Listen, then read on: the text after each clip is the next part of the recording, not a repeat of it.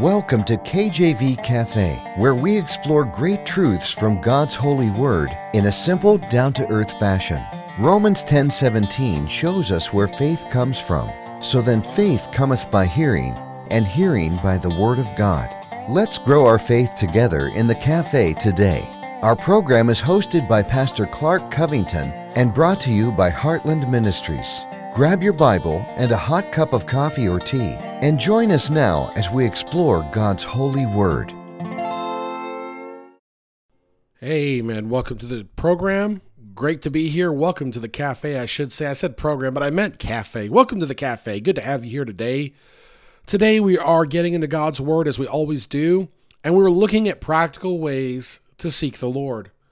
And uh, this whole uh, series of episodes is on practical ways to seek the Lord.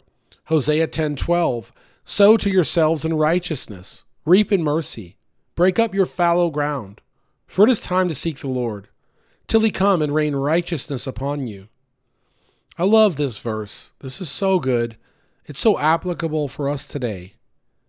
You know, if we want to get close to God, we, we need to do something. Amen. You know, I, I believe the Bible says that we are justified by faith, that it's impossible to please God without faith. And so follow this logic.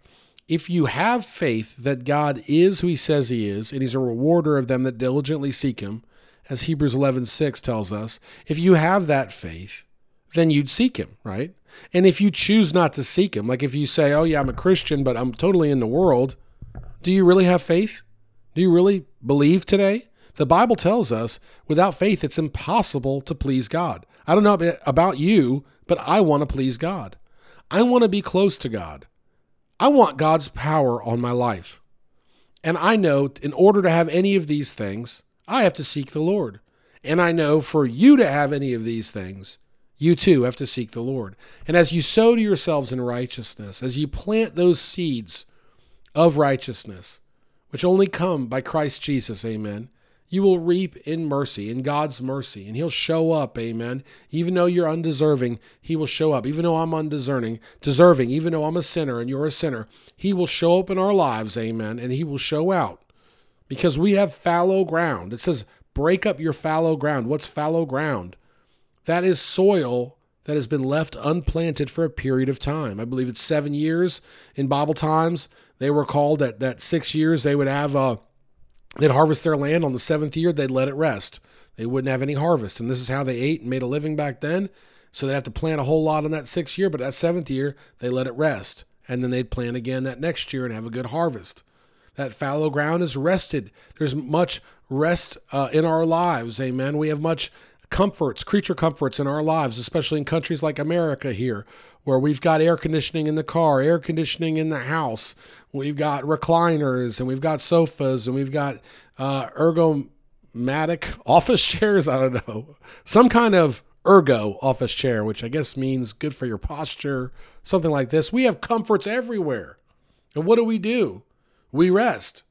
Well, now it's time to regenerate. Amen. That's what the Bible says. And to get on fire for God to plant those seeds of righteousness, to reap mercy. Matter of fact, the end of this verse says, For it is time to seek the Lord till he come and rain righteousness upon you. We are to keep seeking him until we have that righteousness raining upon us. And by the way, when that happens, you'll keep seeking him because you will love what you receive. And so, how do we do that? How do we seek God today? Right? How do we take this agricultural reference and apply it to our lives in modern day society? I came up with a list and I prayed over this list, amen, God knows. And it helps people, I believe, get close to God. And I did this because I, I, care for my congregation. I'm in the ministry. It is my job, amen, to study God's word. It's my most important job to study God's word. And that I view myself as someone that studies God's word and shares what I learn. I don't have to create anything new. I just take what God uh, has in His Word. The Holy Spirit, Holy Spirit helps me to discern, and I share it. But for those that are working a full time job, for those that are uh, in school full time, for those uh, that are very busy, they're not in the ministry, let's say, how do they seek God? Here are some ideas. Number one, substitute time with God for a regular routine. Can you think of a routine in your life that is not godly, not let's say it's not necessarily bad. It's just has nothing to do with seeking God, right? Uh, if you go and hit golf balls, there's nothing wrong with hitting golf balls at the driving range, unless you're me, because I need a uh, iron to hit it. I can't hit it with a driver. I say, give me the iron, and I'll line up and try to whack that ball. I guess I don't know why, but but unless you're me, uh, you know, there's nothing wrong with hitting golf balls, okay? But is that time with God. Maybe it is. Maybe you're out there slugging these balls and you're praying to God, and you're collecting your thoughts and all. But maybe it's just cutting up with buddies or just sitting there mindless, right? Well, what if let's say you go and hit golf balls 3 days a week? What what if one of those days a week you said in, instead of hitting golf balls, which I know I have time to do, I know that I've gone and done this for many years, I'm going to spend I'm going to block out this time to seek God through studying his word I'm going to block out this time. Oh, I know that I can't do it at home. It's too crazy at home.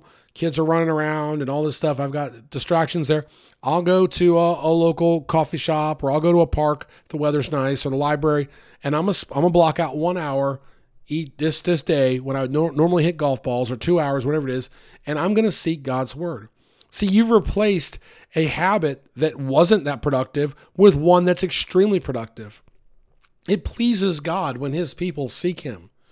And I don't think um, God would frown upon this idea. Matter of fact, I believe the Lord inspired me to share an idea like this. And the reason being that it's practical. You're already doing something that maybe is not seeking God that you could substitute seeking God for.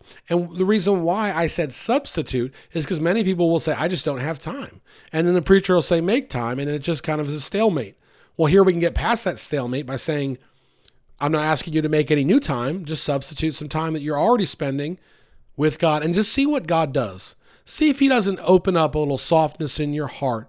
See if that Holy Spirit doesn't kick inside you a little bit. See if you don't have an idea for the ministry a little bit. See if you don't just have a little bit more peace and joy uh, in your walk with God. And again, you may be going through many trials. It may be very hard to have happiness or giddiness, amen. But you can still have peace. You can still have joy because that is not dependent on this world. That's dependent on the Lord, and He never changes.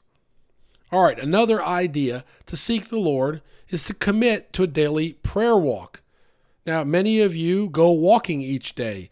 Uh, the doctor says it's good for our health, amen.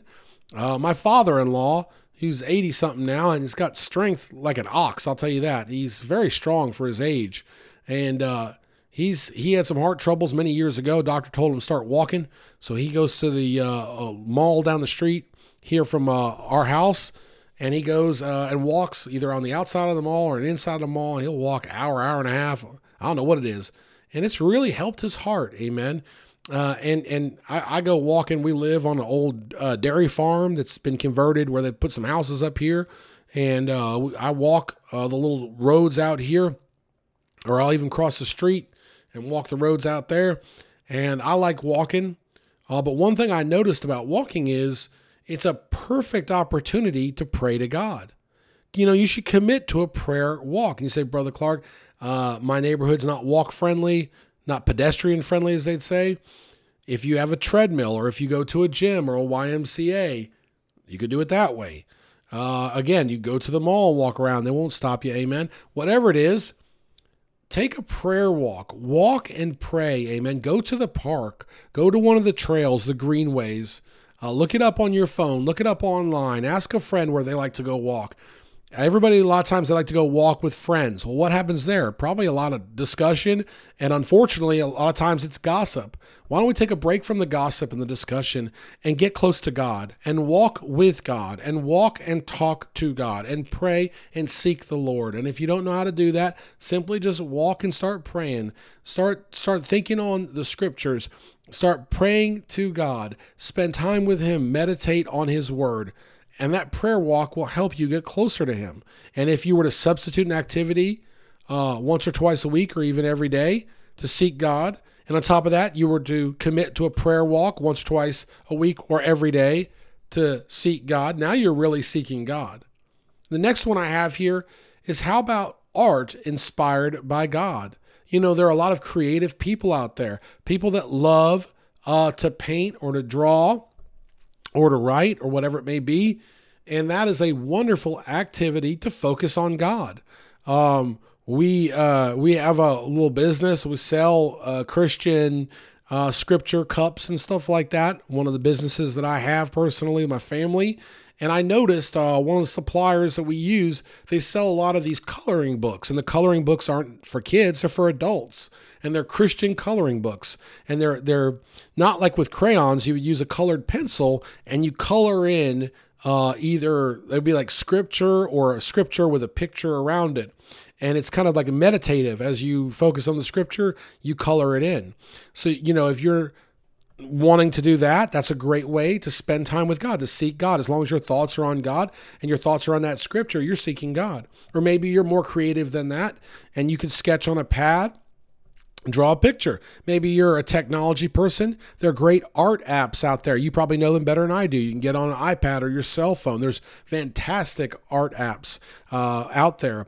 And I mean, I pay a lot of a fair bit of money, I would say, for our software to do a lot of the stuff that we do. Uh, and these apps are much, much cheaper and very, very powerful. And I was joking with my wife. I said, "Why do we need all this software to produce this stuff? These apps are like five or ten bucks, and they're almost just as powerful."